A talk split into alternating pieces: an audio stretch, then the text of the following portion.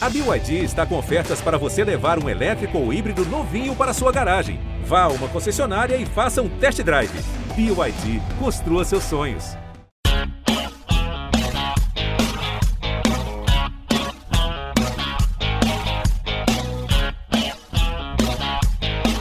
Olá, salve, salve! Estamos chegando com mais uma edição do podcast A Mesa, a mesa redonda do GE. Comigo, André Rizek, com Paulo Vinícius Coelho e a primeira vez em 2022 de Luiz Roberto. Fala, Luiz! Ô, oh, meu amigo André Rizek, fala, Paulo Vinícius Coelho. Que alegria estar de volta depois de férias e de Covid, enfim. Vamos em frente.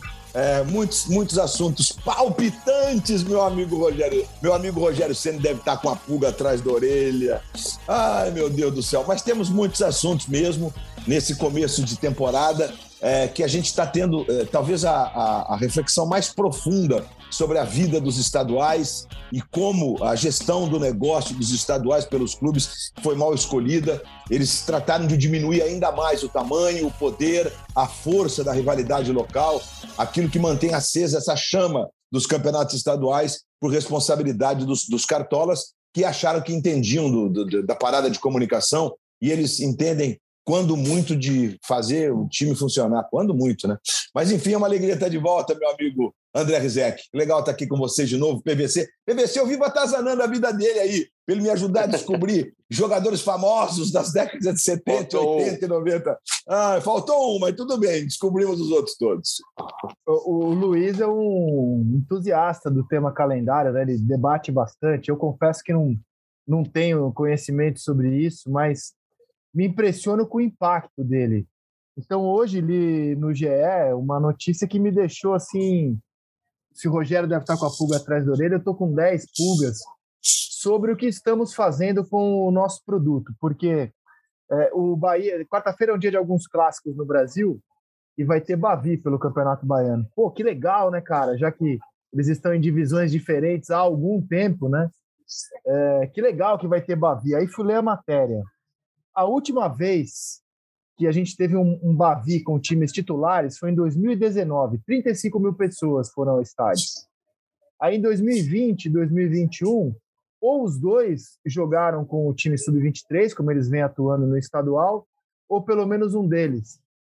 E foi o caso do Bahia. O Vitória já tinha terminado, é, dispensado o seu time de aspirantes e aí jogou com, com o time titular. Então a gente não tem há dois anos um Bavi com força máxima no estadual.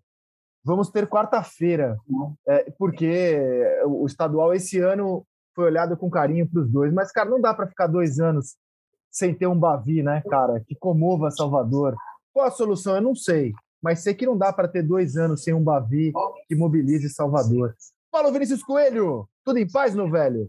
Mas eu acho é, tudo certo. Eu acho que tem uma coisa assim, tem tido o Bavi com mais entusiasmo na Copa do Nordeste, né?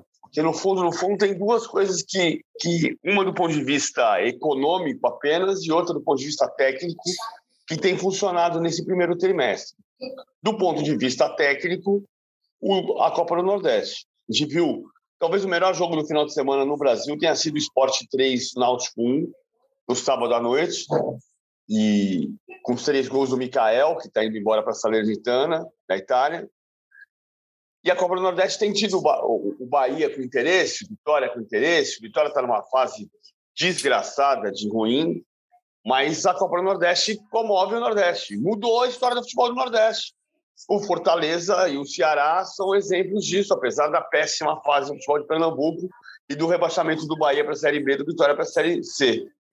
A outra coisa que, incrivelmente. Mas não é garantia, né, que eles vão se enfrentar na Copa do Nordeste, né? Não é. Não, é. nos anos anteriores tem ficado o Bahia num grupo e o Vitória no outro. Exato. Justamente então, dizer, não é garantia que, que eles. Não, não, mas, porque, não, mas o time de um, de um grupo joga com o, grupo, com o time do outro. Um grupo joga contra o outro. Então aí eles se enfrentam. É que nesse ano, o começo da Copa do Nordeste é diferente um pouco, mas o Bahia está no grupo B, e o Vitória, ah, é que o Vitória dessa vez não, o Vitória dessa vez não, né? O Vitória dessa vez não está classificado para a Copa do Nordeste. O problema é esse. O Vitória não se classificou para a Copa do Nordeste, mas no ano passado. No ano passado o Bahia estava no A, o Vitória no B, eles se enfrentaram. Mas é que não tem essa garantia que eles vão se enfrentar todo ano na Copa do Nordeste, né? O estadual não, tem essa garantia. Da, da, é, um time da Bahia vai para um grupo e o, da, o outro vai para o outro grupo. Mas o Vitória não se classificou pela campanha pífia do, do Campeonato Baiano do ano passado. É só você ter o esporte num grupo e o Náutico no outro. Eles vão se enfrentar. Agora, o, a outra coisa, vou, vou, tocar num ponto aí econômico só, mas é só pela surpresa do que aconteceu. Eu, eu acho que a gente teve um final de semana terrível em termos de jogos, muito ruim mesmo. Ninguém jogou bem. Ah, o Fluminense teve um melhor, melhorzinho no segundo tempo. O Vasco teve um festival de passes errados. O Palmeiras jogou com o time reserva, competitivo, mas com o time reserva. O jogo de São Paulo foi muito, muito moroso.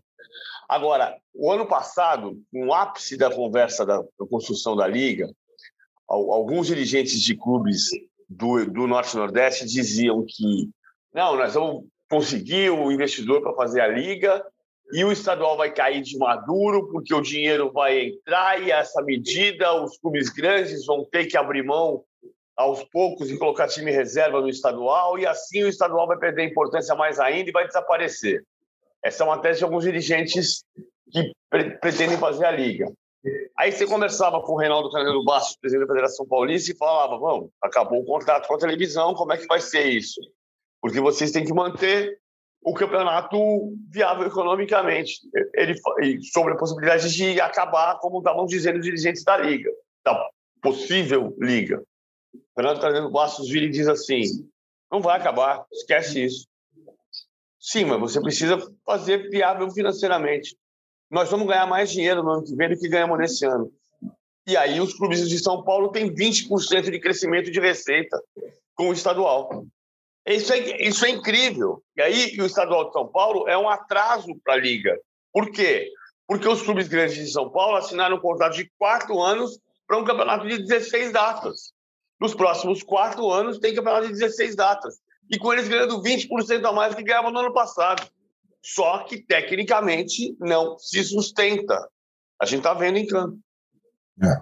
Então, porque a Copa do Nordeste é um case de sucesso, Isaac nesse cenário todo é, que a gente está discutindo agora, é, a escolha dos clubes, como aconteceu com, com a escolha da, da Federação Paulista de conseguir caminhar nesse sentido, embora a entrega do produto, do ponto de vista televisivo, seja, na minha opinião, a melhor dessas que tem aí, mas muito distante de uma qualidade razoável para o telespectador, né? com todo respeito, enfim, é, sem querer fazer aqui, entrar no mérito da questão técnica é, de quem trabalha no, no mercado de, de, de, de, mídia, que é o nosso caso, né? mas a gente percebe que é, é muito distante da qualidade que o campeonato apresentava anteriormente do ponto de vista dessa entrega. Mas, como negócio, o aumento de receita acaba por ser um, um, um, um, um tópico sedutor, digamos assim porque o dirigente de futebol do Brasil, amador que é, ele só pensa no dinheiro. E, no dinheiro imediatamente. Ele não consegue ter um projeto de médio prazo, que é claramente o que acontece no Rio. Né? Os caras é, romperam com o, o, contrato de transmissão dos direitos com, com o nosso grupo, né? Enfim, é, cada um tem o direito de fazer suas escolhas, mas eles não têm nenhuma preocupação com a qualidade, de como isso vai ser entregue, eles não têm nenhum tipo de, de, de conhecimento desse mercado. É, contrataram uma produtora com gente capaz, competente, mas eles são obrigados a diminuir o seu custo, é, menos da metade do que, do que fizeram do custo do ano passado, e a entrega é quase esconder o produto. Então, o produto hoje é um produto de, totalmente depreciado. Por que, que eu estou dizendo isso? E por que, que a Copa do Nordeste é um sucesso? É um sucesso no sentido é, da entrega, é uma entrega bem feita, é, é um sucesso do ponto de vista da competição, e, ao mesmo tempo, vai ao encontro dessa tese, porque o, a, os campeonatos estaduais no Nordeste, com exceção de um ou outro, que tem, que tem vida mais, digamos, própria, até por conta de ter um time grande a mais, que é o caso de Pernambuco, né, que são três times grandes da mesma cidade e tal.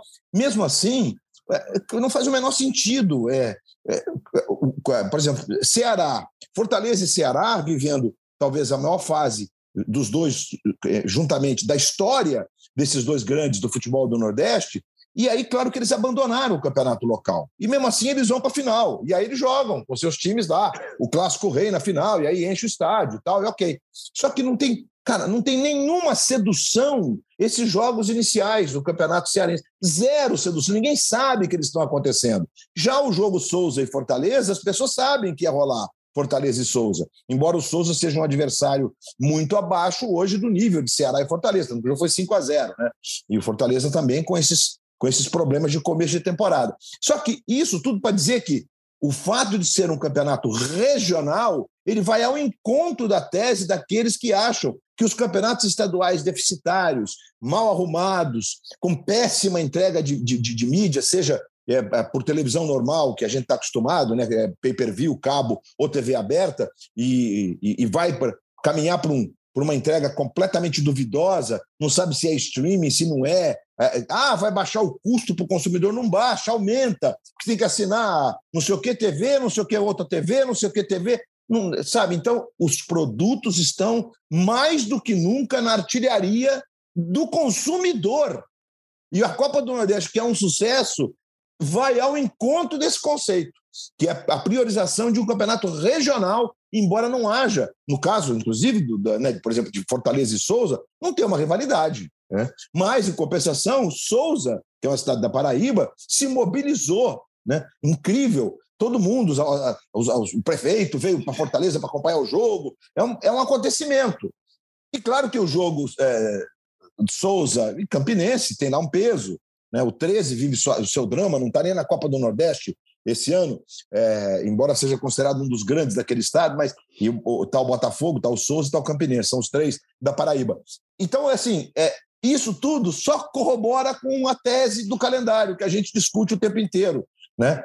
É, é, dificilmente, do jeito que eles estão conduzindo os campeonatos estaduais, a gente vai ter campeonato estadual bacana, como houve, por exemplo, há 30, 35, 40 anos atrás, que a gente em São Paulo, lá no interior, sabia o jogo do Campeonato Maranhense. Eu esperava o Silvio Filho, ele não dorme no ponto. Plantão Globo, trazer os resultados, quanto foi, ficava imaginando aqueles estádios. Enfim, é uma discussão complexa essa, mas que mais do que nunca está na pauta, gente. É, isso vai ter. Eu acho só, Luiz, que Sim, mesmo claro. o Campeonato do Nordeste, que funciona, ele funciona, ele está mudando a cara dos times do Nordeste mas a gente está discutindo o tamanho de calendário. Então, é óbvio que a gente tinha 30 anos atrás duas hipóteses. Manter aquele formato Champions League, que o Campeonato Brasileiro tinha, que você ranqueava os estados e classificava para o Brasileirão. O estadual era classificatório do Brasileirão, como na Champions League. Isso implicava é, reformar 27 estaduais, para fazer um grande campeonato brasileiro a partir daí, uhum. ou fazer um campeonato nacional. A verdade é que nesses 30 anos, desde 88, 34 anos já, o Brasil não conseguiu fazer nenhuma coisa nem outra. Não outra. Nem, é nem revigorou os estaduais e nem criou uma, uma Superliga. Então, agora, não, você não vai reformar os estaduais mais. Então, você precisa limpar as datas. O, o, a Copa do Nordeste também inunda de datas. O Bahia, no ano passado, até a metade do ano, foi o time do mundo que mais jogou no, no planeta. Por causa do, do, acúmulo de Campeonato Baiano, Copa do Nordeste, Copa do Brasil, Campeonato Brasileiro, Copa Sul-Americana. Então, a gente tem um, um, problemão aí, né? Se a gente tem um campeonato que coloca é, Bahia contra Vitória e eles olham para esse jogo e falam: ah, cara, esse jogo não me interessa, temos um problemão. E bem ao lado da sua coluna, hoje na Folha PVC, tem uma manchete do jornal é, que um time da elite no Brasil faz, em média, 69 partidas por ano. É, a Folha avaliou 65 mil jogos de 2014 a 2019 em 25 países. E a conclusão é que, na comparação com o futebol europeu, com a elite do futebol europeu, os nossos times aqui fazem, em média, 20 jogos a mais por ano é exatamente um estadual. Que é mais, sobrando é na mais. conta. São 16 atos no estadual, ah, tá é, mais. Aproximadamente, aproximadamente Mas, um é. estadual. Né? Que é eu faço a tá conta. Tá sobrando.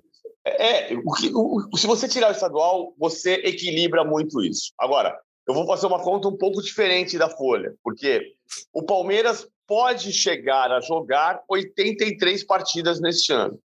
Ele pode não jogar, ele pode não classificar na Copa do Brasil, por exemplo. E aí, pode, se ele não, cair na primeira fase da Copa do Brasil, se ele cai na terceira fase da Copa do Brasil, ele joga 10 partidas a menos, joga 73. O Manchester City, na temporada passada, foi o clube europeu que mais jogou, 62. Se você considerar 73 em vez de 83, são 11 jogos a mais. é como se você tivesse 13 meses no ano. Isso, é. Mais, não, e, né? e, PVC não, e não tem uma. É, 13 meses e meio. Não, e não tem correção, porque em 2017, estamos falando de cinco anos atrás, que já é um período para a gente ter caminhado nesse sentido. Em 2017, nesse raciocínio, o Flamengo chegou na final da Copa Sul-Americana e na final da Copa do Brasil e fez 82 partidas, ou 83, enfim, 82 partidas, gente. E aí todo mundo, não dá para ser assim. E aí, pô, quem sabe o Flamengo, que é, né, gritando, é, é, alguém pense. Não adianta, como o PVC está dizendo, a Copa do Nordeste será um impeditivo nessa discussão de diminuição. Porque quando houve uma discussão em 2018 do Campeonato Carioca ter 10 times e você manter as taças Guanabara e Taça Rio e fazer é, grupos, grupos de cinco e fazer nove datas na, na 9, 11 e 13 e, e 13 datas, né, fazer fazer os, as, as duas taças, jogos dentro do grupo, fora do grupo, sete, nove datas. Eu sei que às vezes não é fácil para você que está ouvindo acompanhar, mas Dentro do grupo são cinco rodadas, fora do, são quatro rodadas, e fora do grupo são cinco rodadas, são nove datas. Aí, final de, de taça 1, final de taça 2, 11, as duas finais do estadual, 13. Você faria o campeonato com 13, você cortaria já de. Naquela altura era mais do que o número de 16. Então você cortaria. Não, não dá, não dá. Com 10 não dá, porque a federação está preocupada em atender, em ter lá os seus votos, em falar com. As, as, as, aí, cara, não dá, é uma discussão que não anda participei de algumas. É uma discussão que não anda, não anda. A gente não vai conseguir reduzir o calendário brasileiro, mesmo que a gente consiga que os campeonatos estaduais entendam que eles precisam ser curtos e que nós precisamos ter um calendário em nível nacional, mantendo em atividade é, clubes com expressão. O que, que, que seria clubes com expressão? É manter o clube do interior de São Paulo, é manter o Globo, que joga a Copa do Nordeste do Rio Grande do Norte, é quarta divisão, não importa. E, e aí caminha paralelamente a, a, ao calendário nacional. Porque essa é uma discussão que não tem fim, porque não cabe. Não cabe. É assim, ponto. Não cabe. Aí o cara fala, então tá, então vamos diminuir o campeonato nacional. Não faz o menor sentido você cortar o seu produto, que é o produto que move esse campeonato, que é o campeonato brasileiro, com 20 clubes. Né? Então, e diante desse cenário, é, que não vai ter uma solução a curto prazo, é, eu acho que cabe aos clubes entender qual é o papel do campeonato estadual nesses 16, 18, é, 16 jogos que pesam, que nesse momento pesam a mais no calendário nosso, ainda mais no ano de Copa. E aí, nesse contexto, eu queria debater com vocês. Já temos vaias. São Paulo foi vaiado ontem no Morumbi, segundo jogo da temporada, perdeu do Guarani é, fora de casa na semana passada, encarou o Ituano, empatou por 0 a 0 e foi vaiado. O PVC usou o termo moroso. Dos jogos a que assisti, foi a atuação mais fraca que eu vi do São Paulo. Mas, poxa, é o segundo jogo da temporada. Estavam em campo ontem estreando o goleiro Jandrei, é de novidade. O Rafinha estava em campo, o Patrick estava em campo, o Nicão estava em campo. É, cinco jogadores né, é, contratados para a temporada. Alisson estava em campo, Patrick em campo, um, um time novo em campo. É, jogou mal, eu não esperava muita coisa melhor, não. E o time foi vaiado. Como é que vocês avaliam? Como é que você avalia essa vaia ao São Paulo Futebol Clube em seu segundo jogo da temporada, Luiz? Então, Rizek, eu acho que a vaia ela é decorrente dos últimos anos. Né? Ela é só uma, uma consequência da angústia que a torcida do São Paulo vive nesses últimos anos, na expectativa de o time conseguir é, apresentar algo que seja mais sedutor, mais encantador e, ao mesmo tempo, voltar a conquistar títulos. Né? Embora o ano passado o time tenha sido campeão, campeão paulista e no ano anterior o time tenha trafegado na liderança do Campeonato Brasileiro por um período longo, né? É, chegou até, num dado momento, a todo mundo achar que o São Paulo ia ser campeão, até acontecerem os tropeços em Bragança, é, numa goleada, e né, período de quatro, é, e depois o, a, a, perdeu para o Juvenil dos Santos, que poupou o time por causa da Libertadores, e aí o São Paulo deixou escapar ali a, aquela vantagem que tinha na, na liderança com o Fernando Diniz do Campeonato Brasileiro, né? E acabou perdendo o título do Brasileirão, um, um título que parecia que estava nas mãos. É, isso para dizer que, mesmo com todos esses problemas, o São Paulo segue sendo um time do, do bloco intermediário para cima. Né? Ele tem conseguido ir para Libertadores, para pré-Libertadores, é, tem conseguido está ali sempre mais na frente no Campeonato Brasileiro, no último ano não, evidentemente, foi um ano mais de sofrimento. É, a partir da chegada do Rogério deu uma, tranquiliz uma tranquilizada e escapou da, da parte de baixo da tabela. Então, acho que é uma consequência. Agora, se você me perguntar, esse time vai convencer? Esse time tem, tem, tem recursos para ser um time é, competitivo, brigar com os quatro mais fortes que nós temos hoje?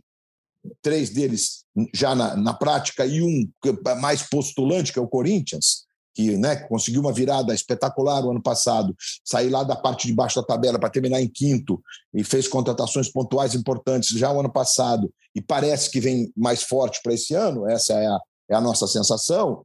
Não sei se capaz de disputar os títulos com os, os três poderosos, mas provavelmente vai militar ali entre eles. Não sei te responder, né? porque são escolhas. É, se você analisar o time o São Paulo precisava mesmo de jogadores de beirada de campo, como o Alisson e o Comunicão. Ontem jogou o Rigoni, de falso 9. É, o, o Caleri não jogou ontem. Né? É, então, entrou no lugar do Patrick depois, mas não jogou. É. Enfim, então, eu não, eu não sei te dizer. Eu acho que o Rogério tem um diagnóstico, me parece, correto do que fazer. Agora, é preciso entender que o São Paulo não pode ir para o mercado como o Flamengo vai para o mercado. O São Paulo não pode.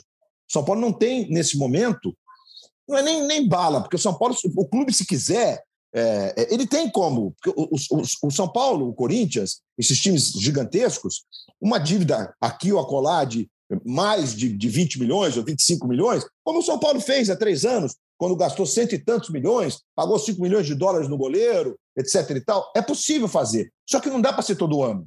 Então, me parece que há uma coerência nesse sentido. Né?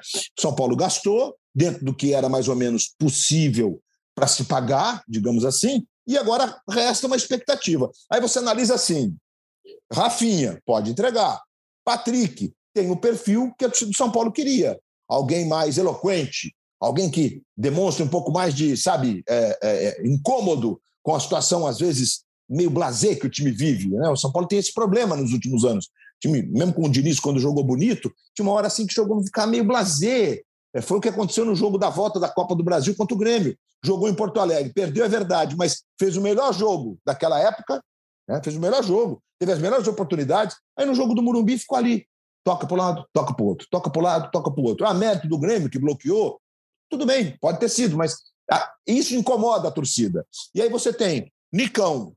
O Nicão precisa de um tempo. O cara passou os últimos anos todos sendo o grande protagonista, se não o grande, mas um dos grandes, do Atlético Paranaense num nível de cobrança diferente.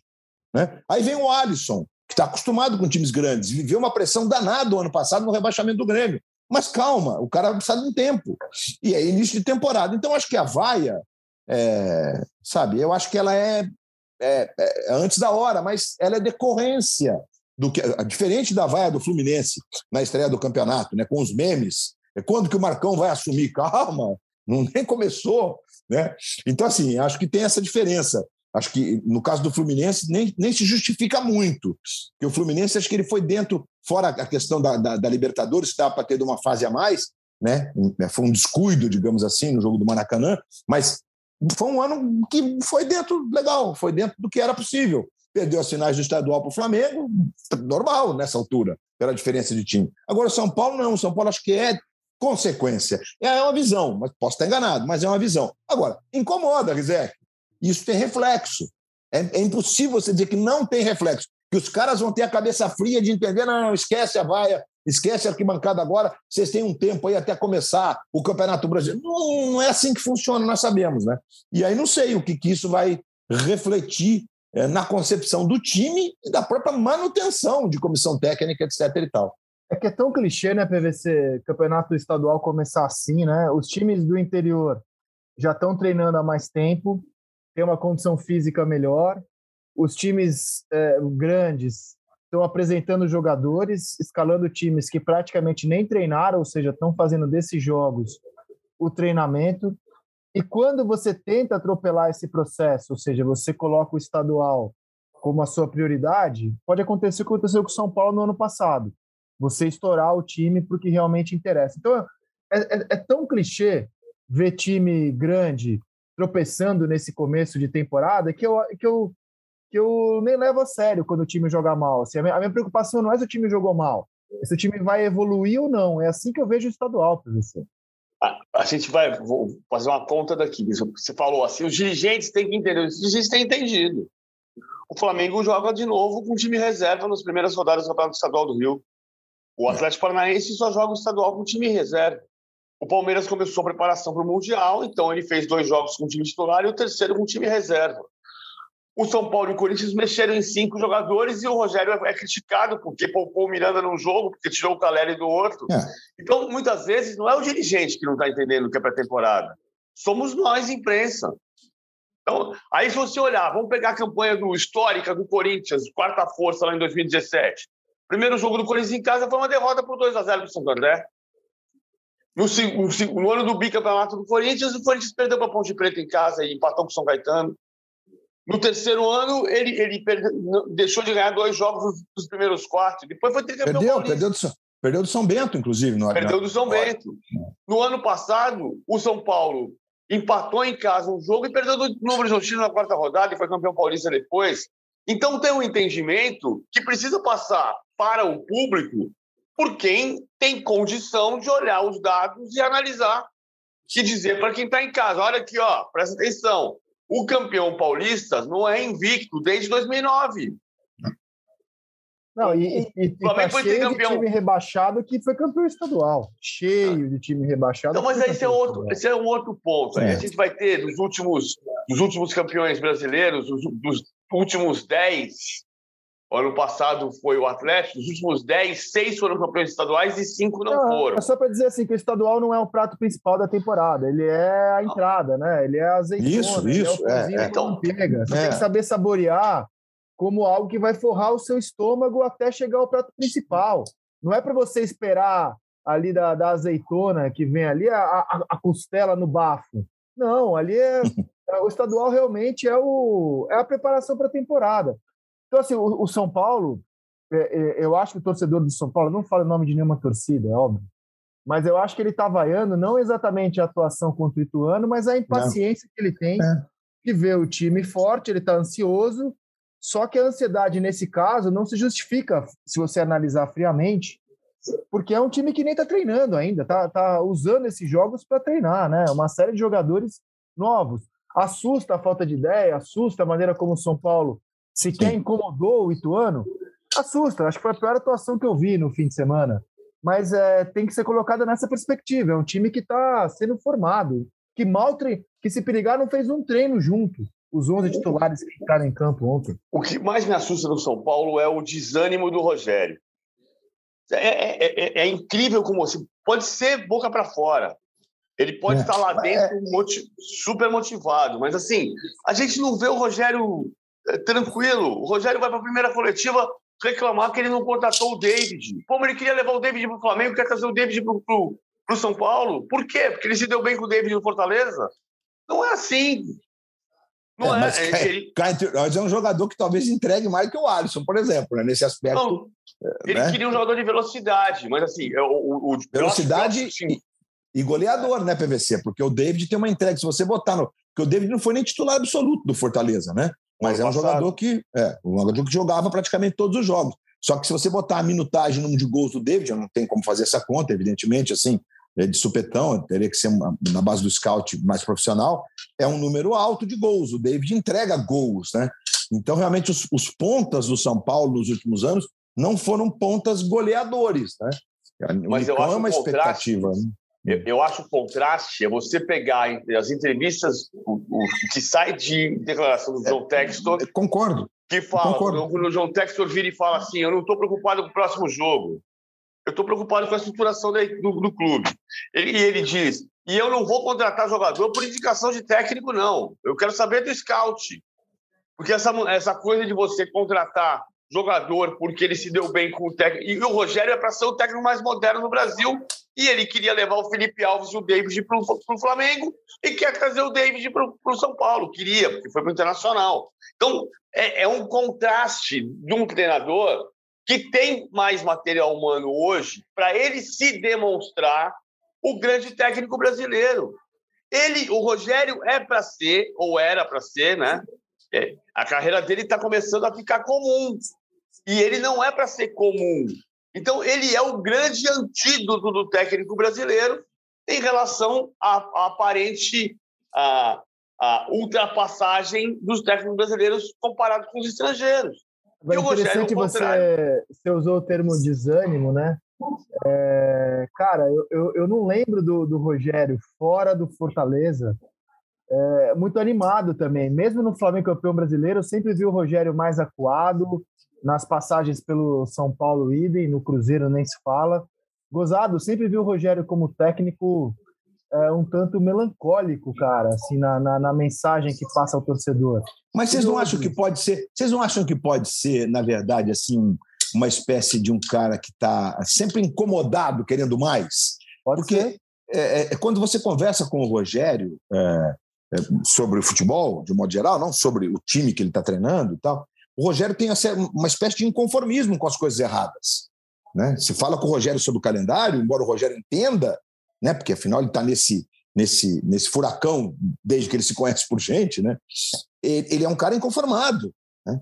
Você percebe que ele, que ele queria mais, que ele queria que a coisa funcionasse melhor, que as coisas fossem mais organizadas. Quando o Rogério chega no Fortaleza e ajuda o Fortaleza, porque é óbvio que me parece que todo mundo gostaria de ter uma estrutura razoável para trabalhar, e ele ajuda o Fortaleza a partir para essa estrutura, porque todo mundo sabe que nos quatro primeiros meses do ano no Nordeste chove muito, e aí o Fortaleza se via preso numa academia particular da esquina, porque o campo alagava.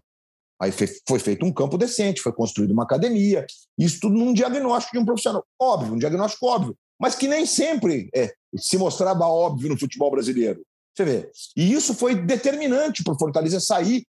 Porque, às vezes, que o dirigente acha o seguinte: é o caso do Bavi agora, né? Só vai ter torcedor do Vitória, inscrições abertas e tal, ok. Mas o dirigente é o seguinte: não, a gente bota o Fla-Flu domingo, o Corinthians e Palmeiras, e está resolvida a nossa vida. Os otários vão comprar, vai encher o estádio e vida que segue. Não é mais assim. Não é mais assim. Hoje, a indústria do entretenimento ela tem uma gama de ofertas. Se você não for minimamente com poder de convencimento forte para que essa pessoa, não só pela paixão que ela sente, pela admiração, porque hoje eu, eu, eu, me atrevo a dizer que a grande parte não é mais uma paixão avassaladora, é uma admiração. Né? Tanto que a gente teve um experimento no fim de semana que causou mossos, porque hoje existem duas coisas, né? Existem os eventos que mexem com as redes sociais, que é um veículo de comunicação, são veículos de comunicação específicos, eles têm uma outra forma de abrangência. É importante que o futebol entenda isso, né? Porque o futebol acha que é a mesma coisa, que o meme do Gabigol vai lotar o Maracanã e vai trazer direitos de transmissão na mesma proporção. Não é a mesma coisa. Entendam Mas tem um isso. Contraponto, mas... Luiz. Tem um contraponto, só... Luiz, que é... se, se termina. É porque não, média público do Paulista aumentou.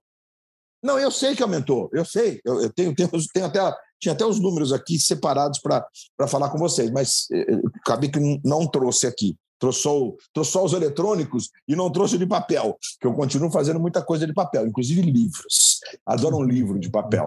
Mas é, é, é, Fernando Moraes brilhando, aliás, no, nesse que estou lendo no momento. Mas a, a, a, assim, para dizer que essa insatisfação voltar ao Rogério, né, PVC?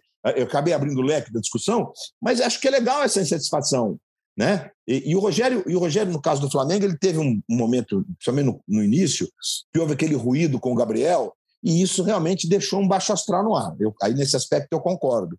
Né? É, e depois que eles, digamos, se entenderam, e o Gabigol voltou a ser titular absoluto e foi decisivo para a conquista do título brasileiro, é, com gols decisivos nos jogos contra o Inter, contra o Corinthians, para ficar por aí, né? jogos que, se não ganha, não teria sido campeão né? inclusive no jogo, notadamente no jogo contra nos jogos contra Corinthians e Inter, foi na sequência, né?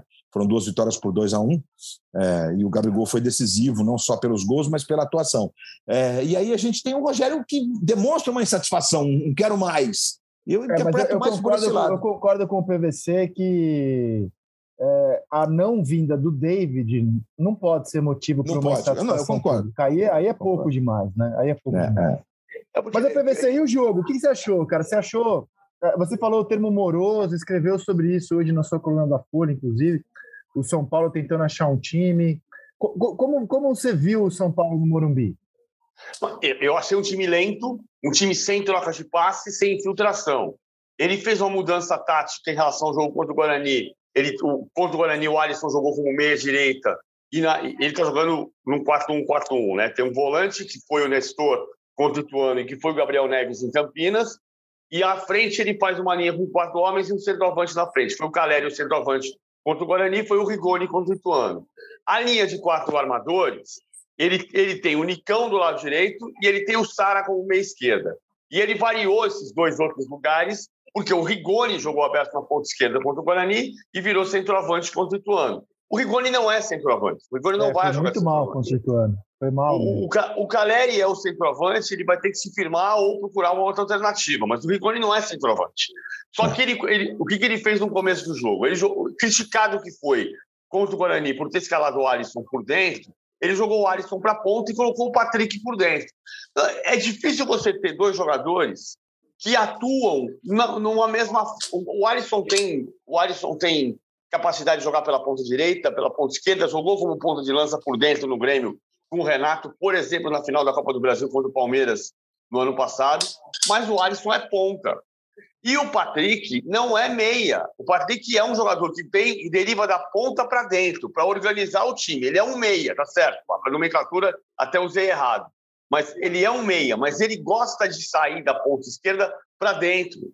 Então, começa com o Patrick por dentro e o Patrick perde, perde força. E o Alisson não dá a mesma força do lado. Aí no segundo tempo ele inverteu, ele puxou o Alisson para dentro e o Patrick do lado esquerdo. E também não resolveu o problema.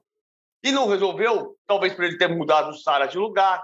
O Sara com o Reinaldo fazia uma, uma dobradinha boa pelo lado esquerdo no final do ano passado. Ele está puxando o Sara um pouco para dentro para ser um meio articulador e de aproximação. O Sara precisa ser um ponto de lança, entrar na área, tentar fazer gol, tem potencial para isso. E o papel do técnico, claro, é o segundo jogo.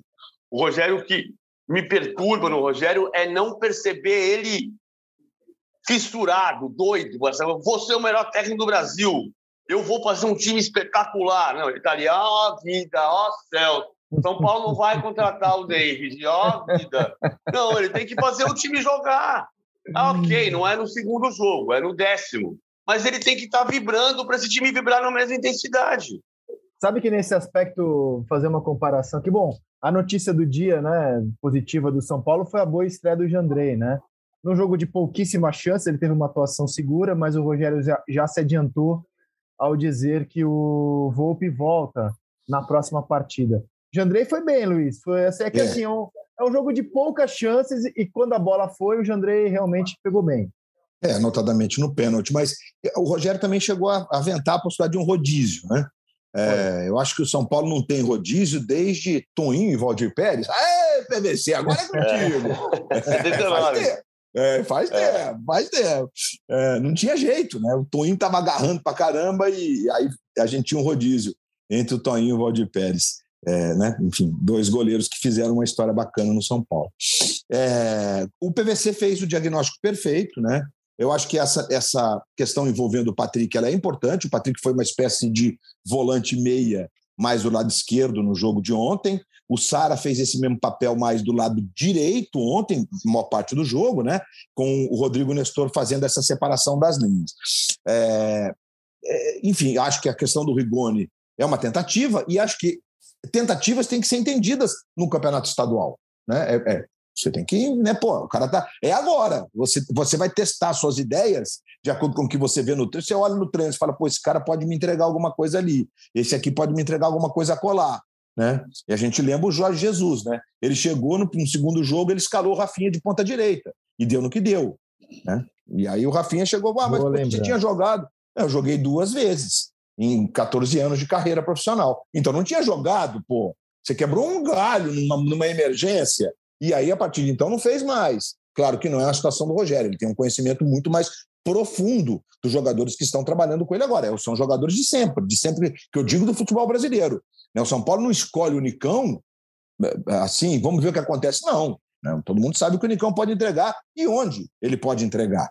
É, então, vocês foram, foram muito bem. E acho que o Rogério precisa desse quero mais, ele precisa do. É, é, é legal essa, essa questão do otimismo, né?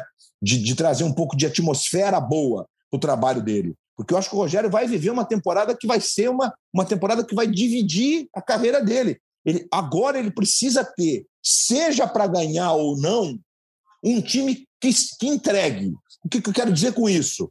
Para a gente eh, talvez finalizar o São Paulo. Que, independentemente dele ter um grupo capaz de ser campeão brasileiro, por exemplo, ele vai ter que fazer do grupo que ele tem um time competente. Um time que vai entregar o que é possível. Você vai olhar e falar, pô, como era Fortaleza? Que time legal.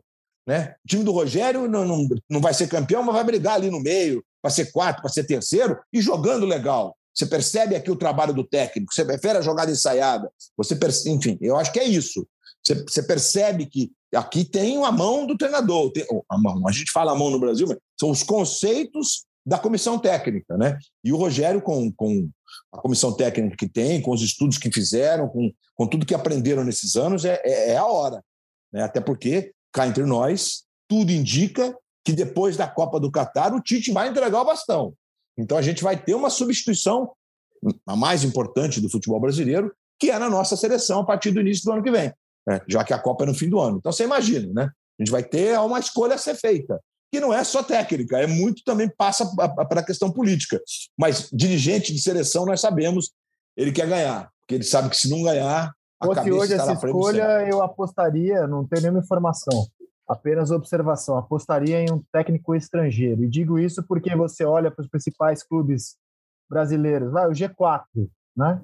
Galo, dirigido por um técnico estrangeiro, não quis nem saber de procurar brasileiro para o lugar do Cuca. O Cuca, que só faz trabalho de curto prazo, acho que não será considerado. É... aí você pega o Flamengo, procurou técnico estrangeiro, nem cogitou treinador brasileiro. Palmeiras tem técnico estrangeiro, Fortaleza tem técnico estrangeiro. Então, se fosse hoje, eu apostaria num treinador estrangeiro, mas a Copa do Catar ainda é logo ali, mas tem chão ainda.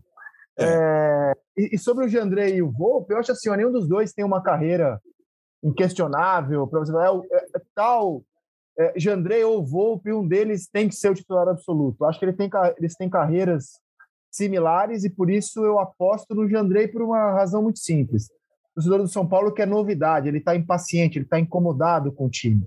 Então, só por ser uma novidade, eu acho que o Jandrei tem chance nesse rodízio aí de, de ser o titular do São Paulo na temporada. E o, o gancho do PVC, que é muito bom, né, da, do ânimo do Rogério, cara, eu já vejo uma postura melhor do Silvinho, cara. O Silvinho também ouviu queixas no jogo de estreia, jogo de estreia, hein? No empate com a Ferroviária 0 a 0 Não acho que ele tenha jogado mal, para merecer vaia, mas já teve uma corneta ali em cima dele. A coletiva ontem, depois da vitória sobre o Santo André, também teve muitos questionamentos e me, eu acho que o Silvinho tem lidado melhor com os questionamentos do que o Rogério Ceni, por incrível que pareça, viu, PVC? Eu acho também, embora ele, ele sempre que se defender um pouco, né? É, o, o problema do Silvinho continua sendo o mesmo, e, e ele, e ele entende o que está acontecendo com o time dele. O time dele continua sem poder agredir. A promessa era ter um centroavante, o centroavante não chegou. Ele jogou duas partidas com o Antoine, que não é centroavante, como centroavante. E o Corinthians ganhou de 1 a 0, fez um gol em dois jogos, um gol de pênalti. Agora, é, o dado que mostra como o problema do Corinthians é o ataque, o Silvinho tem 42 jogos como técnico do Corinthians. 42 jogos e 41 gols. Ele tem menos de um gol por jogo. Dos 41 gols marcados, seis foram de pênalti. Então, você quer dizer, uh, o Corinthians constrói muito pouco. Ele tem uma dificuldade enorme de fazer a, a, bola invadir a área verticalmente, entrar na área do adversário. Isso tem a ver com característica do, do, dos atacantes. O Roger Guedes não é centroavante, o Mantuan não é centroavante, o Jô não conseguiu ser um bom centroavante no ano passado. Claro, tem mais coisa para acontecer. Eu entendi que contra a Ferroviária quando o Paulinho entrou, houve mais infiltração. Contra o Santo André, o time fez 1 a 0 no lance do pênalti. Para mim, não foi pênalti. A bola bate no, na coxa do, do, zagueiro e volta no braço. E, o, e pelo VAR, o árbitro de vídeo decidiu marcar o pênalti. O Fábio Santos, com a precisão dele de sempre, converte 1 a 0 e o Corinthians se acomodou no 1 a 0 O Silvinho vai dizer, ah, não fui defensivo, mas ele atrasou a marcação. Ele quis atrasar a marcação, até porque o Corinthians podia jogar no espaço, na velocidade do Mosquito, por exemplo, já que ele tinha o Mosquito ontem. Como o São Paulo, o Corinthians mudou cinco titulares da estreia para o segundo jogo, também é um processo de, de, de construção de um time durante o que deveria ser encarado como pré-temporada. Claro, testando o Mantuan ali na função de no centro do ataque, é, vendo como é que o Paulinho, que será titular da temporada, vai se encaixar. O Paulinho entrou de novo no decorrer do jogo. Testes, né? São testes, né, é, cara? É, é. é testes. É. é aquilo que a gente falou anteriormente, né? Agora é que é a hora de, de testar. Não, claro. Ah, o, ah, o torcedor não vai entender. Que tem, tudo bem, ok, o torcedor tem o direito de, de entender do jeito que ele quiser. É, que eu acho que tem que entender e tentar passar essa mensagem. Que, aliás, me parece que o, Botafogo está tentando fazer isso bem, de que o projeto do, do, do, do futebol SA do Botafogo é para três anos, para começar a colher frutos de um, talvez esportivamente, de algo mais competitivo. Então, assim, é, é, o dirigente tem que ter esse entendimento. Então, assim, eu acho, o PVC fez uma leitura bem correta, a questão do centroavante. E para o jogo que estava no banco não entrar, né? Ficou muito claro no segundo tempo que o Silvinho teve, embora o time tenha tido mais posse de bola, trocou mais de 600 passes e tal, fez da posse de bola uma arma, digamos, até defensiva num dado momento, né? Já que não conseguia criar tantas, foram 11 finalizações do Corinthians no jogo, que podia ter sido um pouco mais, evidentemente, muitos cruzamentos, muitos escanteios, né? Porque teve muito cruzamento aí bola jogada para fora, mas eu acho que é um processo mesmo, né? Acho que o Corinthians tem que ter paciência, o Corinthians tem que ter um pouquinho de paciência, que eu digo, é a paciência até o início do, do Campeonato Brasileiro, da Libertadores, que é a hora que o Corinthians vai ter que entregar mais. E acho que vai entregar. É, claro que se tiver um centroavante de, de um nível alto é, nesse, nesse grupo, a, a chance, né, o, o Jô, cinco anos atrás, o Corinthians pode entregar muito mais. E acho que é uma peça bem importante nesse, nesse conjunto. Né? E claro que você vai ter, vai ter o Paulinho inteiro, você vai ter o Renato Augusto inteiro, você vai ter um time com uma qualidade muito superior e esses caras, em tese, fisicamente, já em condições de suportar a carga de jogos. Né? É, é assim, eu encaro assim, e acho que acho que está sob controle. E acho que o Silvinho está cada vez mais se firmando mesmo como um cara é, técnico de time grande, um técnico de ponta, embora no caso do Corinthians, como ele tem um entendimento do Corinthians por, por onde ele passou tanto tempo e jogou e tudo, aconteceu tudo na vida dele no Corinthians, ele sabe como funciona, isso conta muito a favor dele nesse momento, né? Se fosse num outro clube, num outro estado, com outro tipo de cobrança e tal, o cara leva um pouco mais de tempo. Então acho que está tudo certo assim com o Corinthians. Não vejo, não vejo motivo para o corintiano ficar achando que vai entregar menos do que pode. Agora tem que entender o que pode, né? Essa é que, é, essa é que é a, esse aqui é o enigma é, é, dos times. Tem que, tem que ver como vai todo mundo se encaixar no time, né? Que o Corinthians trouxe jogadores bons é, no ano passado e nesse com o Paulinho, acho que não tem nenhuma dúvida, a ver como eles vão se encaixar. O Silvinho tentou pela segunda vez fazer do Duqueiroz o volante de marcação, é, tira um pouco do que o Duqueiroz mostrou de melhor no ano passado, que é a chegada na frente pelo lado direito mas é o segundo jogo, de repente ele se encaixa super bem ali. É, o Fagner fez um jogo super seguro, super consistente nessa escassez de laterais que temos no futebol brasileiro. O Fagner ainda é, para mim, um dos melhores, assim, um dos mais seguros. A ver, agora o PVC falou do pênalti. É, ontem a gente teve um pênalti marcado a favor do São Paulo e e um marcado a favor do Corinthians que acho que, pelo menos para mim, eu não gostei da marcação de nenhum dos dois, mas eles são explicáveis pela regra vigente, e a regra vigente combinada ao VAR, ela tornou o pênalti ao VAR brasileiro, ela tornou o pênalti uma falta da penalidade mínima. Antes, quando o juiz avaliava apenas a interpretação dele, né, do, do jogador, se ele quis ou não colocar a mão na bola, é, a regra tinha só duas linhas, agora ela tem páginas, é, e com o auxílio do VAR se tornou uma loucura, uma loteria para saber se vai ser marcado ou não. Então, antes era penalidade máxima, meteu a mão na bola, passou a rasteira no adversário. Agora é a penalidade mínima, na qual o VAR chama o árbitro e fala: olha só, o senhor não viu, mas aqui o VAR percebeu que a bola bateu no cadarço, no joelho, no bumbum e pegou de raspão na unha do dedinho, é pênalti e aí o juiz marca pênalti. Então viramos um esporte da penalidade mínima PVC. Então, mas eu acho que o lance do Corinthians, ainda pelo que sempre, ainda que a gente pegue todos os cardápios de regra, Ah, as, as, explicações sempre passam pelo fato de que a, o braço de apoio, a bola bateu na parte do corpo que vale, volta no braço, não é pênalti. É, exatamente. E, e bateu na coxa antes de voltar no braço. Então, para mim, não é pênalti. Mesmo com a regra, mesmo com o manual de regrinha novo, não, não aquele é lance não é pênalti. O não salvo, é pênalti. salvo na transmissão também falou que não é pênalti. É. Mas, enfim. Não, não, foi, na, foi mas, mas o salvo foi muito elegante. Né? Ele falou que na interpretação dele não foi, ele elogiou a arbitragem, mas também entendeu que havia margem para ser marcado o pênalti. Né? Que, ó, se fosse na regra antiga, nem o pênalti a favor do Ituano, nem o pênalti a favor do Corinthians seriam marcados, porque caberia ao árbitro avaliar a intenção. E não houve intenção em nenhum dos dois lances, né? No caso é, do São Paulo, caso, sim, na regra antiga não seria. movimento é. antinatural.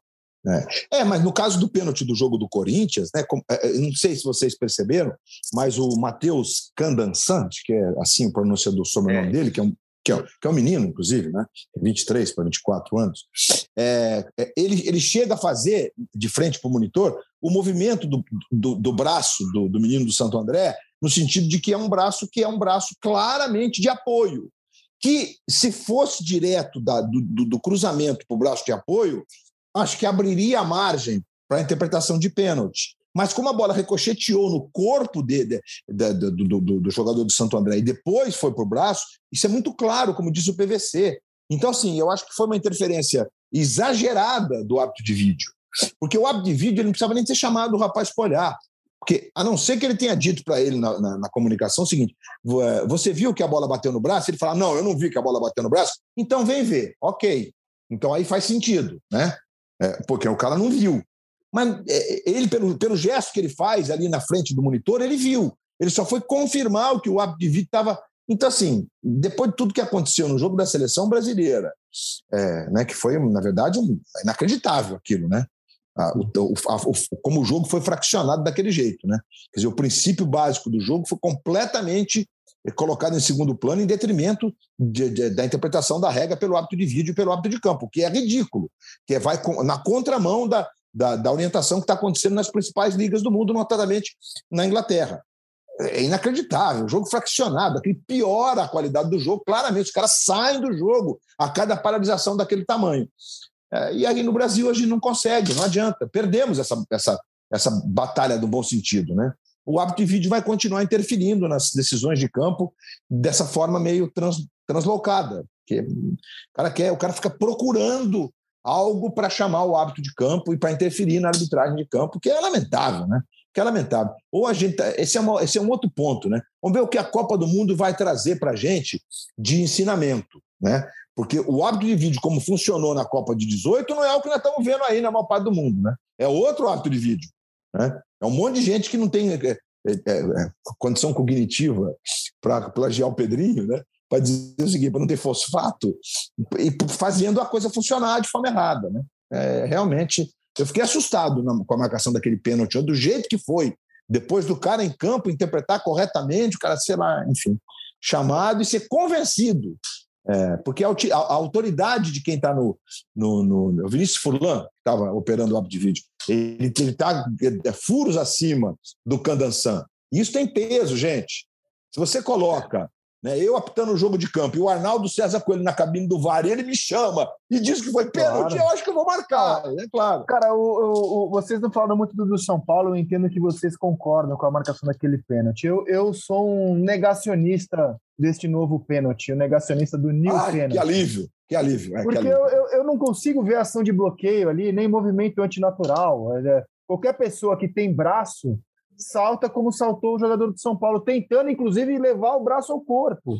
Mas, o Rizek, você não acha que é uma questão aí da orientação da regra? Porque a regra, a regra tem alguns, algumas distorções que elas que precisam ser corrigidas. Né? Não só a regra do pênalti, desse toque. Porque o toque involuntário, ok, foi banido do futebol. Não, não importa se ele é voluntário ou não, se é intencional ou não. Essa é a grande mudança que, que, que norteia essa questão da regra do pênalti no toque de mão. Há outras, por exemplo, né? se você cobre um escanteio e a bola bate no juiz dentro da área, é bola ao chão para o goleiro que está defendendo. Está errado. Claramente vai contra o princípio do legislador. Isso tem que mudar. Aliás, aconteceu parecido no lance do Alisson, no jogo das eliminatórias. Teria que ser escanteio, claramente, e não bola ao chão para o goleiro, como manda a regra. É uma distorção que precisa avançar. Na minha forma de ver, eu posso estar completamente errado. Né? Você tem um escanteio a seu favor, ou seja, a defesa jogou a bola pela linha de fundo para você cobrar o escanteio. Você cobra o escanteio, ela bate no juiz, a bola vai para o adversário. Ó. Onde é que está o princípio de favorecer? Concordo com você que pelo menos tá essa, essa regra causa um dano pequeno. Mas a do é, pênalti, é, cara, bem. todo mundo sabia. Dizer, você estava vendo um jogo você sabia é, o que passava pela cabeça do juiz, porque aquele pênalti foi marcado. Ou seja, ele entendeu que houve intenção. É óbvio que isso dava discussão de meses no boteco, mas agora virou uma grande loteria. Ao tentar tornar é, a questão mais objetiva, ela ficou é, assim, incompreensível para a pessoa que assiste ao jogo sem ter um manual ali sobre o que é pênalti hoje em dia, quando a, quando a bola bate na mão de um defensor. É, eu acho que foi muito chato, já imaginava que fosse ficar assim, mas decidiram abrir essa porta e com ela lidamos. E seguimos com os pênaltis pegadinha do malandro. Está vendo o jogo, de repente, ah, pênalti, pegadinha do malandro. Você não entende de onde veio, pênalti. Né? E aí o Corinthians acabou ganhando o jogo. É, Adorei. Corinthians e Santos, um clássico. É, vamos ver, né? Estou muito curioso para ver essas duas equipes um pouco mais fortes na quarta-feira em campo. E o Campeonato Carioca, PVC? Você que sempre dá um jeito de assistir a jogos pelo Ei! mundo. Qual você já começou? Um de ver jogos pelo mundo. Já começou? Você conseguiu? Está conseguindo assistir, PVC? Eu consegui. Sofri mais ah! com o jogo do ah! Flamengo. Sofri mais com o jogo do Flamengo. O Flamengo, o Flamengo caiu. Eu assisti o jogo, um pedaço da minha casa no meu iPad. Depois eu saí, porque estava muito chato ficar em casa sozinho. Eu saí e fui no restaurante, estava vendo o jogo, de repente caiu o sinal. Ah, o, Flamengo, Flamengo terminou sem ninguém conseguir ver o jogo direito. Consegui entender o jogo. O Fábio Matias puxa o Igor Jesus para saída de bola. Ah, isso é Paulo Souza ou é Fábio Matias? Só vamos saber quando o Paulo Souza entrar. O jogo do Vasco, à noite, eu consegui conectar com dois minutos. Teve quedas de sinal. Eu vim do jogo pelo iPad, não pela televisão. Muita gente reclamou da Claro. O Furi reclamou da Claro da operadora. Eu, eu assinei pelo iPad e fiquei vendo pelo iPad. Teve queda de sinal, mas as quedas de sinal do Vasco no meu aparelho foram rápidas. Eu consegui ver o jogo.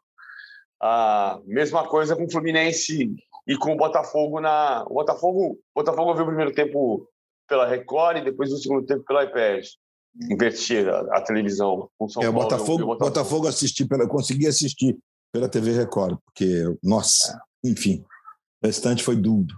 Não, os jogos foram duro. ruins. Os jogos foram ruins, e... mas eu, eu acho que tem uma coisa que é muito curiosa de, de, que a gente começou a conversar aqui da história, do, da história dos estaduais.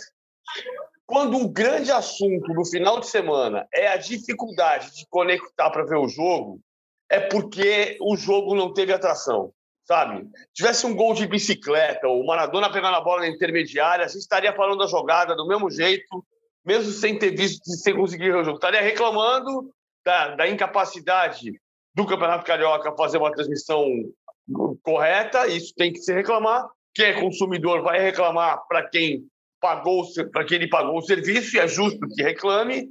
Agora, a gente está falando mais da, da, questão da transmissão do que dos jogos, porque não teve jogo. Não teve. Porque os concordo, jogos foram concordo. ruins. Os jogos foram ruins, o Flamengo foi péssimo. Mas você não sei se você vai concordar comigo. No caso, se, o jogo do Flamengo foi péssimo, e foi mesmo, né? Foi mesmo. Acho que o Fluminense entra naquele, na, nos conceitos que nós discutimos sobre São Paulo e Corinthians, né?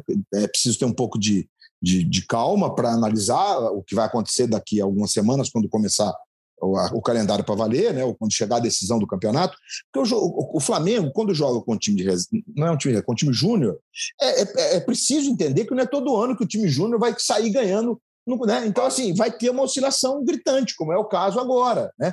Até porque o ano passado, não sei se vocês se lembram, no começo do campeonato, o Flamengo tinha alguns jogadores importantes jogando. Gabigol, notadamente. Inclusive saiu fazendo gol no começo do campeonato. Né? Quando chegou na, na hora de jogar com o time titular, é, alguns caras estavam jogando já nesse time que era mais, eu diria, é, reserva do que provavelmente um time júnior, que é o caso agora, um time júnior. Né? O ano passado você tinha, se não estou enganado, o René jogou, é, enfim, você tinha, você tinha o menino centroavante que foi embora, é, você tinha alguns caras que estavam no, no, profissional mesmo. Né? Então, essa oscilação de ano para ano, e o Flamengo me parece fará essa, essa escolha sempre ou pelo menos enquanto o Flamengo tiver nesse nível que ele se encontra, jogando Libertadores, Supercopa, que é o que vai acontecer dia 20 contra o Atlético, é, o Flamengo não vai jogar mais o estadual. O Flamengo vai jogar o estadual, se ele for para a final, ele vai botar o time titular para jogar. Vai jogar contra o Fluminense, o clássico, com o time principal, que é um ensaio para a Supercopa. Então, assim, e me parece que o torcedor do Flamengo sabe disso. E ele vai curtir o Júnior é, de uma forma mais lúdica. Talvez o Flamengo seja o, o, clube mais avançado nesse quesito, porque o torcedor do Flamengo se diverte com a molecada, mesmo quando ela joga mal, sabendo que, ah, tudo bem, entendeu? E, aliás, o Campeonato Estadual ainda mudou a, a, a fórmula, né? A fórmula era muito mais sedutora quando a gente tinha Taça Guanabara e Taça Rio. Agora, uma fase com 12 de ponto corrido para classificar quatro. Ah, nossa senhora! Fala aí, BBC, me salva. Eu acho que os jogos foram ruins. Agora, o Botafogo venceu, o Botafogo jogou melhor, ganhou do Bangu, jogou. tinha mostrado competitividade ah, no jogo, de, no jogo da estreia contra o Fluminense. O Fluminense melhorou com a entrada do Natan no segundo tempo. O time ficou mais veloz e quando entrou o Arias, mais ainda. O Arias foi quem fez o gol da, da vitória sobre o Madureira em volta redonda. Agora, a, a, grande lição dos dois jogos do Fluminense é que o Luiz Henrique tem que ser titular. Luiz Henrique dá mais mobilidade, mais criatividade, mais drible, mais tudo no Fluminense. É, mas... Então ele vai, ele vai ser titular. O Abel tinha dito que ele era titular, né? É, tinha, na coletiva. É. Disse na coletiva que o Luiz Henrique é titular e que não tinha jogado porque estava com o, o, se recuperando, término da recuperação da Covid que ele teve. E quando entrou, ah. o PVC, você que viu com mais atenção, quando o Natan entrou, o Abel desfez o 3-5-2, foi isso? É, o Felipe Melo começou. O Felipe Melo continuava entrando na zaga para fazer a saída, mas logo passava à frente dos dois zagueiros para construir o jogo. É, eu ah, gosto. ficou mais claro gosto. isso, ficou mais claro isso depois da entrada do, do Arias e do Cano também. Mas o Felipe Melo jogou o segundo tempo mais como volante, não como, não como líder. Perfeito, perfeito. Ah, e, mas não foi um grande é, jogo porque, também. Porque pode ser híbrido, né? Você concorda que nos grandes Sim. jogos, como foi no Palmeiras, o Felipe faz essa. ele, ele, ele entra entre os zagueiros na saída de bola com o ótimo passe que tem e entra, se for preciso, defendendo para fazer um terceiro zagueiro. O que me lembra isso, sabe o que é, Luiz? É o, é o Fluminense campeão carioca de 2005 do Abel, que o Marcão fazia Lembro. esse papel. Fazia, era, né? fez, um era gol, fez um gol na final. Marcão, fez um... é, é, era Antônio Carlos Marcão e Fabiano Heller. Né? O, o, o, Gabriel jogava como ala pela direita e o Juan pela esquerda. O, o Kleber era o goleiro, aí jogava Diego Souza e Arouca. O Diego Souza mais primeiro volante, o Arouca escapando um pouquinho pelo lado. E era o Tuta, era o Tuta o centroavante, né? Tuta, é, e o? Leandro, né? Leandro Gianecchini e Tuta e... na frente. é, Leandro Gianecchini, é, mas é. Não, Amigos, mas o, é, nosso bem podcast lembrado, A Mesa é uma mesa redonda de futebol, embora de vez em quando a gente palpite sobre outros esportes. É, vocês me permitem fazer um encerramento falando que a gente viu Rafa! na Austrália? Rafa! É, cara, não, não, só o Rafa, né? Assim, no, a, a, final do feminino foi muito interessante também no sábado. A Bart, número foi. um do mundo, derrotou a, a, Collins, que começou o torneio como 30. Não sei qual vai ser o ranking dela agora, confesso. E, e a final de sábado, cara, a Bart é uma, uma grande tenista, é uma número um muito boa. Mas a, a, a Collins no sábado comprovou uma máxima do tênis que está tão bem descrita no livro do André Agas, que é a dificuldade de você fechar um jogo. Ela abriu 5-1, ela não tinha por que estar tá pressionada, ela, ela, era azarão total, a primeira final de Grand Slam da vida dela. Ela abriu 5-1 depois de perder o primeiro set e, cara, não conseguiu jogar mais. Encolheu o braço e perdeu. Mental, né? mental. E a Bart, ela não conseguiu fechar, cara. E a Bart ganhou de 2 a 0, mas enfim, a, a, a Collins fez uma grande competição e a favorita Bart levou. No masculino, o que o Rafael Nadal fez é muito sério, né? Todo mundo que está ouvindo sabe que em ah, setembro o Rafael Nadal estava de muleta, que em dezembro ele teve complicações, mesmo sendo um cara extremamente saudável e vacinado, ele teve complicações da Covid. Não sabia se ia jogar, pensou em se aposentar, foi jogar, foi crescendo, foi crescendo, teve dificuldades ao longo do torneio. E na final viu o Medvedev, o russo, número 2 do mundo, abrir 2 a 0 e assim, a sensação de que já era, né? E o Rafael Nadal virou de um jeito incrível, espetacular. Emocionei, eu me emocionei muito vendo o jogo. Muito. Muito, muito. muito. É impressionante. Impressionante. 21 grandes lances e se tornou uma hora da história. E eu queria só falar uma coisa, Luiz. Muita gente pergunta: ah, mas o Djokovic, e o Djokovic? O Djokovic não estava lá, gente. O Djokovic fez uma escolha. O Djokovic é hoje o melhor tenista da atualidade, mas não é imbatível, né? Ele perdeu Claro. umas três competições do ano passado, né? É, Ele claro. perdeu Aberto dos Estados Unidos, perdeu Masters e perdeu Olimpíadas, né? Ele é o melhor, mas não é imbatível. E, e ele fez uma escolha. Ele poderia ir para a Austrália para ser o maior vencedor de todos os tempos. Ele preferiu ser um militante anti-vax que burlou protocolos, que preencheu protocolos de entrada com informações falsas e preferiu levar a mensagem anti-vax do que jogar o torneio. Para jogar o torneio, ele deveria estar vacinado. Ele fez uma escolha, né? Cada um vive com as escolhas que faz. O Rafael Nadal fez outra escolha. Foi para lá e sai da Austrália gigante. Gigante. Gigante. Não, 5 horas e 26 minutos de jogo, né? 189 pontos para o Medvedev, 182 pontos para o Nadal. Claro que a diferença está notadamente no primeiro set, que foi 6-2 né, para o Medvedev.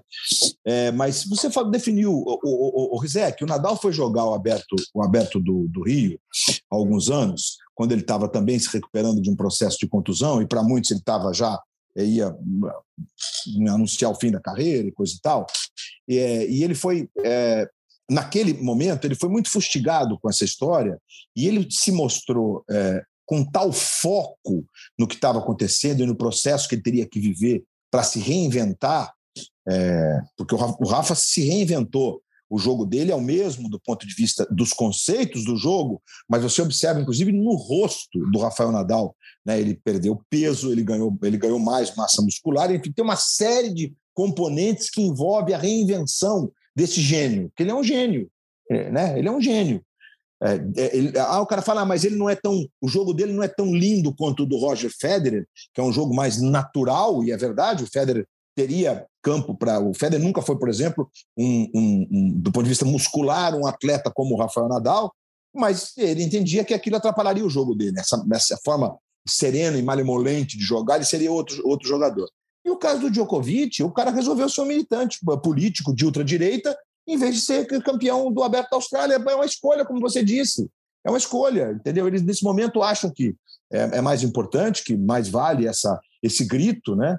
E talvez ele tenha dado satisfação para alguns apoiadores que ele tem, é, notadamente no seu país de origem. E Do ponto de vista- jogado, Luiz, jogaria... Não é garantia que ia ganhar. É. Não, assim, e jogaria como militante, porque ele, ele fez postagens orgulhosas de que ele conseguiu autorização para entrar É. na Austrália, mesmo sem vacina, e depois ficamos sabendo que ele conseguiu essa autorização preliminar porque é, preencheu o, o protocolo de entrada com informações É. falsas. É, a imprensa inglesa revelou isso, né? que é uma fraude, né? que é um crime, na verdade, que é uma pena, né? É uma pena pro. Mas o esporte separa bem, é, né? Em, em- em- em qualquer aspecto, o esporte separa bem o ídolo daquilo que ele é fora do, do campo de jogo dele, né? Seja na pista, seja na quadra, seja no campo de futebol. Notadamente o Maradona. O Maradona, com todos os problemas que ele teve extra-campo, Maradona nunca foi, digamos assim, é, um cara que se prejudicou com, com seus vícios. Mas é, as pessoas sempre souberam separar isso, né?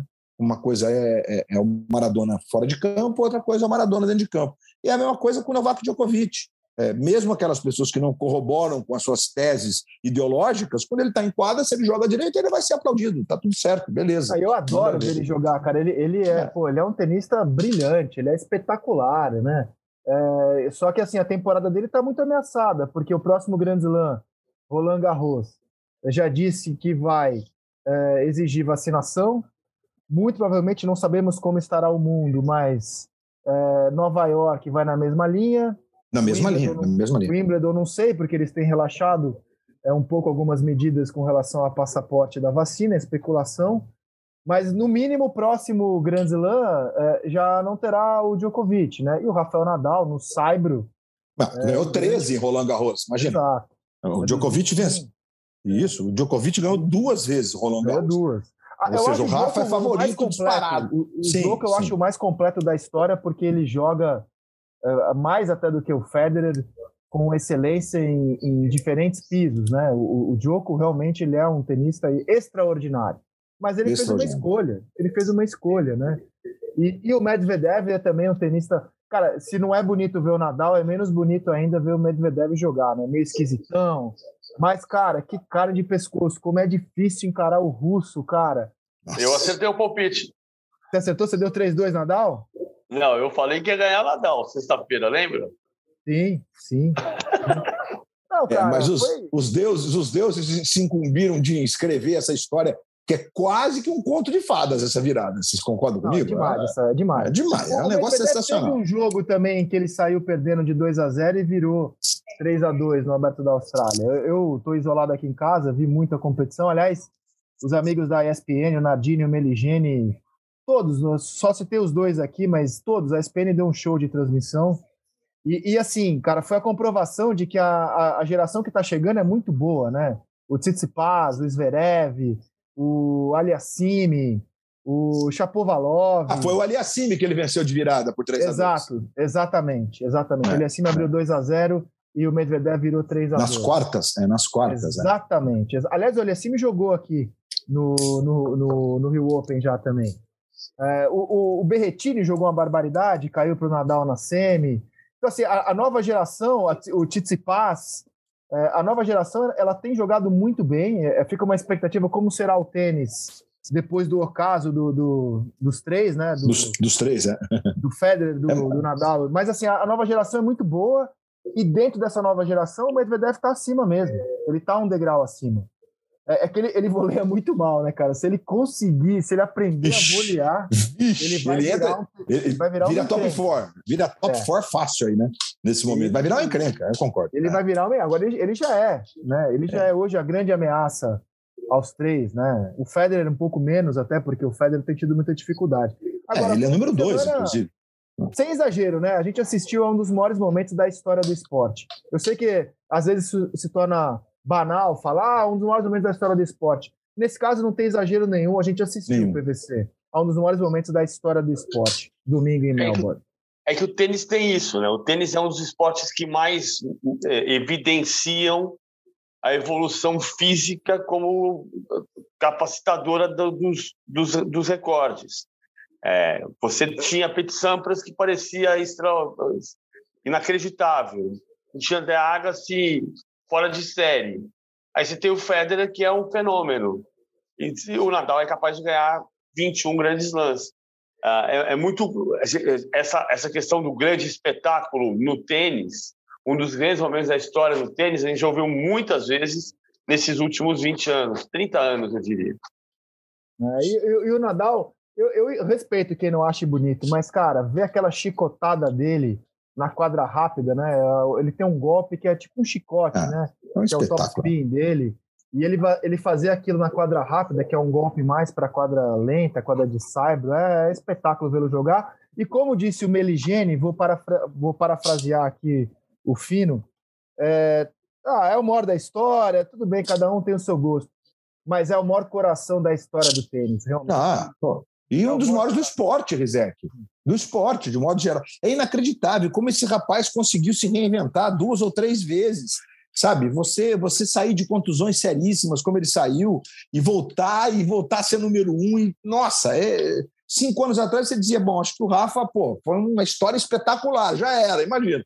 O cara voltou, é inacreditável, ele é inacreditável. E a gente está contemplando um dos maiores das maiores histórias de todos os esportes de todos os tempos. Essa saga do Rafael Nadal se transformar até aqui no maior vencedor de grandes lãs em 21 títulos. Ele é impressionante. E vem Roland Garros por aí. Você imagina Roland Garros, a expectativa, o foco desse cara para chegar no Cyber, onde ele é praticamente, praticamente imbatível.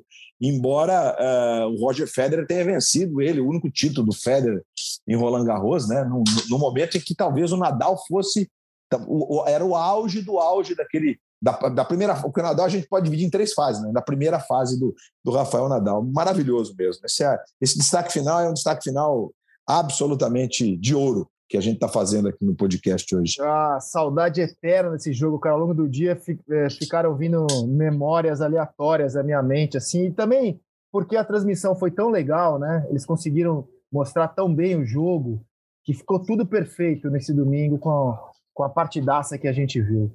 Muito bem, meus amigos, podcast A Mesa fica por aqui. A gente volta na sexta-feira para falar de estaduais, de seleção brasileira, de contratações, porque inclusive hoje está fechando a, a janela na Europa. Pode ter novidade em clube brasileiro. Parece, parece que temos uma novidade mega aí, né? Já roda na Europa agora.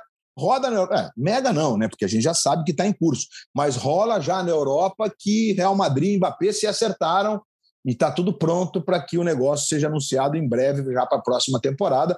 O que, é, na minha forma de ver, é o, é um ponto que está faltando para o Real conseguir fazer essa transformação que ele se propôs a fazer Poxa, muito antes vou, do Barcelona. Vão anunciar isso uma semana antes de Real e PSG se enfrentarem na Liga dos Campeões? Ah, loucura, mas cara. tá que valendo, né, momento, né, compadre? Que momento, pois é, que, que loucura. Mas os, Péssimo os, momento para isso ser sacramentado. Os, né? os pushes dos, dos, dos, dos jornais europeus aqui não param de entrar. Não consegui ler a notícia por inteiro, mas que momento mesmo. Mas é um jogo, né, Rizek? É um jogo, é, vai sobrar para o Mbappé, mas é um jogo que o Real Madrid está jogando com tudo que tem direito, né? Para passar dessa fase da, da UEFA Champions League. Vai fazer o quê? É do jogo. E o Real sabe jogar esse jogo como poucos. Como poucos. O jogo político do Real é absurdo. Tem que respeitar, os caras são bons demais nisso, tá louco. O que, que, você acha, PVC? Você que é um apaixonado por Champions, eu, como uma, eu uma coisa dessas, depois... uma semana do jogo? Então, eu acho que vai ser só depois, da, depois das quartas de final. Eu, o Real Madrid vai anunciar para a próxima temporada. Se definitivamente a negociação vai ser para a próxima temporada, não vai ser nessa janela. Então, vai anunciar depois. É, eu, eu lembro muito de negociação desse tipo, às vésperas do jogo. Eu estava em Dortmund no dia em que explodiu a notícia de que, com o contrato encerrado, Mário Götze tinha assinado um, um contrato com o Bayern de Munique para a temporada seguinte. E era o dia da semifinal Borussia Dortmund e Real Madrid. Não era um Borussia e Bayern, né? Era diferente. Já era abril, já era final de temporada. E foi a cidade estava em pânico. A cidade de Dortmund em pânico porque o seu grande jogador daquela temporada estava ah, indo para o grande rival. Ele acabou não jogando a decisão machucado, não jogou nem a semifinal contra o Real Madrid, nem a final contra o Bayern naquela, naquela Champions de 2013 se acontecesse uma semana antes de Real Madrid e Paris Saint-Germain, seria um choque igual aquele do Mário Götze. Mas eu concordo com vocês, é que acho que vai ficar o anúncio para depois. Confirmando a negociação, fica o anúncio para depois. Eu ia registrar o John Hedgeman, o técnico do Canadá, que ganhou dos Estados Unidos. O Canadá não ganhava dos Estados Unidos em eliminatórias de Copa do Mundo desde 68. E o Hedgeman é um caso raro. Técnico da seleção do Canadá que vai para a Copa do Mundo, deve ir para a Copa do Mundo, o Redman foi medalha de bronze pela seleção do Canadá feminina há seis anos no Rio de Janeiro. Então ele é um técnico Bernardinho do futebol, técnico masculino e feminino. Ah, o René Simões ah. também, o Vadão também, tem alguns é exemplos. É verdade. Aqui, né? é verdade. E, como, e, e, como destaque final, né, Rizek, vale dizer o seguinte, né? Pô, não falamos nada da seleção brasileira, hein? Não falamos nada. É, você vê que, verdade, que. Mas, pois é, tá assim a seleção. É. Olha, mas como reflexão até para o podcast de sexta-feira. Talvez seja a seleção menos pronta que eu me lembro dos últimos tempos. E o fato de já estar classificada, não sei, parece que tirou um pouco dessa pressão. Né? Quem, quem, quem vai jogar? Qual é o time? Porque em 2018 a gente sabia qual era o time.